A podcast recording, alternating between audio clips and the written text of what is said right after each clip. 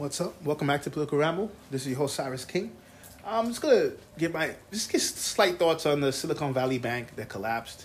Man, we're about to go through a financial storm. It seems like um, that's that's been the biggest collapse since I think 2008. Um, I'm not, you know, I'm not sure on totally on that, but it's big, pretty big. I mean, think of it like this: Silicon Valley Bank is one of the biggest banks, right, in America, and imagine when it collapses it's a huge in tech company. So a lot of people who, who work for tech companies, even people in England, right? You know, they have worldwide clients. A lot of companies use them. They're not really they're they're more for companies, not really individuals, which is even worse, right? So a lot of companies use them. So when they collapse, and this is potentially, well, it seems like they might, um, there are people who woke up Friday, Saturday with messages like, you know, they may not get paid. Like their their companies may not be able to employ their employees. And and, and this is after Wells Fargo had a glitch Friday um, with uh, something said like a lot of people's deposits missing. And this is the thing, man. We live in a capitalist society. I still say, depending on your society you live in, the type of society you live in, capitalism or socialism. I, I think communism is not going to work. But one of those two um, it, it, we can get into arguments about which one is better, but it just depends on the society we live in, right? If you live in a multi-ethnic society with vastly different lifestyles, right? It's probably better to do capitalism. If you live in a society like Norway Denmark, you can get away with socialism. But there's still unhealthy capitalism and healthy capitalism. And I don't really think capitalism itself can really be healthy per se. I think capitalism is kind of cutthroat and it's kind of repackaged in a way where it makes it look like some like some people on the right act like capitalism is some kind of divine, you know, God want God is a capitalist, right? Like insane shit like that. It's not capitalism is not good. It just it's a necessary evil.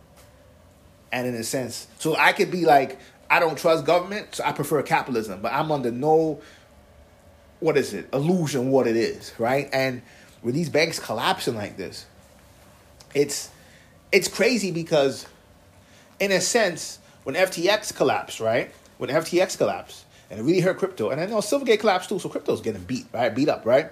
But when F, but even in crypto, when crypto institutions collapse, what what is it usually?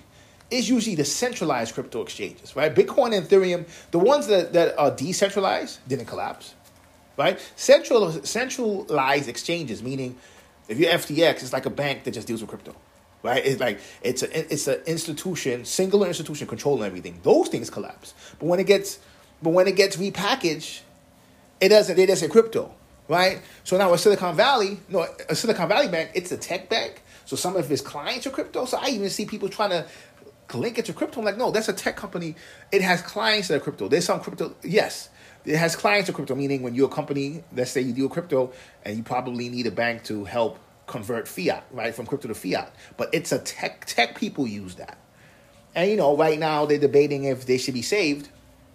And they probably will be saved. And this is what I'm saying.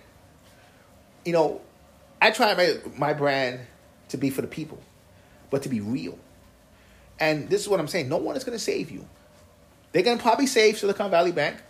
And there's people starving. Like, you know, my criticism of the left in America has always been it's becoming worse now is that it's not really it's the left in most countries are, are in the streets are in the jails are with the underclass right or, or with the underprivileged right the left in america is college educated people in that sense and and then they can fuse they can they can just focus on culture wars to try to get as much black and brown voters to vote for them right? I would say red voters with, na- with the natives, but I don't. I have to look up the stats. I know natives kind of go back and forth.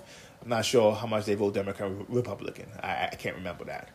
Um, I know Asians vote more Democrat. So, you know, that's what they do. Like if you look at the left, that's what the left is. It's, it's controlled by the by the white liberals who are wealthy, either wealthy or very educated, and then they have the numbers, their servants, uh, blacks and blacks and browns, and then to keep them locked in, they focus so much on culture wars, but they never focus on what are you doing to improve the financial um, the financial reality of those populations.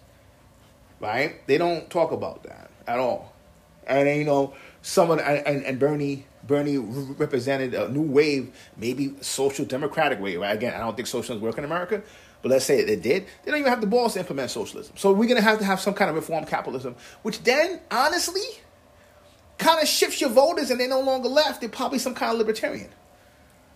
See, when people understand the game, we don't waste time, right? We don't waste time. So we look at these banks, and trust me, when they bail this bank out, look at all the other people. There was a worker strike, huge worker strike. I didn't expect the media to cover it. Even the left, even the left, not the worker strike, workers conference, right?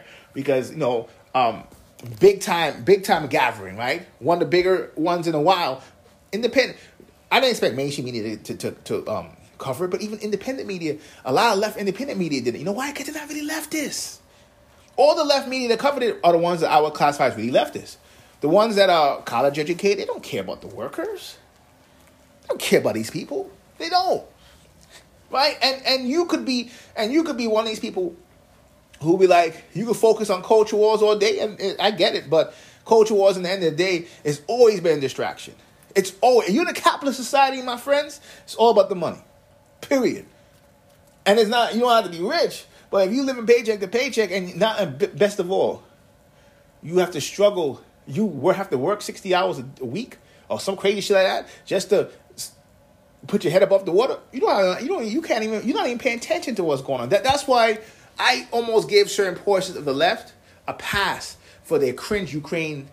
You know, let's stand with Ukraine bullshit. I give them a, a, pass because they don't even pay attention. They haven't. They haven't studied Eastern Europe. They don't understand. Like I get it, right? Even there's more people even who understand Israel Palestine more than Eastern Europe. Eastern Europe is not a thing that people really get. Trust me, the guy knows Eastern Europe pretty well. There's nothing worse than Western European and American takes in Eastern Europe. It's cringe as fuck. So, Silicon Valley Bank, I expect them to get bailed out. What do you think about that? No one's coming to bail you out. Cyrus King, is that a rant? I don't know. Till next time, peace.